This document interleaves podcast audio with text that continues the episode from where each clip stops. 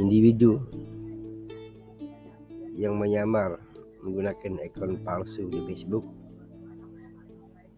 bagi menggugut mengugut ketua hakim negara Tuntung Kumaimun. Telah berjaya ditangkap dan nyeriman Pak Hari. Pada muka.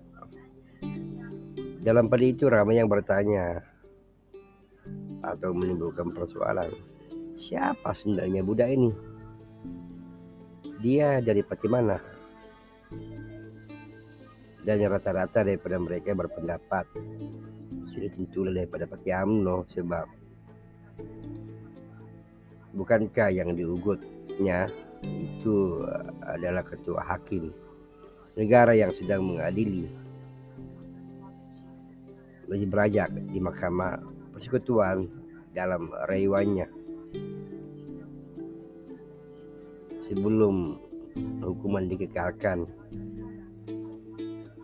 penjara 12 tahun dan denda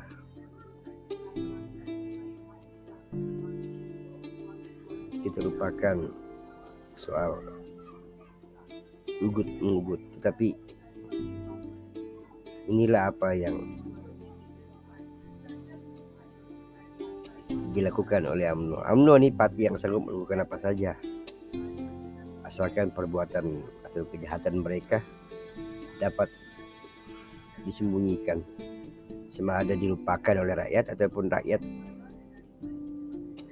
tidak kisah lagi dengan apa yang berlaku di peringkat atasan. Bahaya sebenarnya Allah. Ini salah satu contoh kenapa UMNO ini perlu direhatkan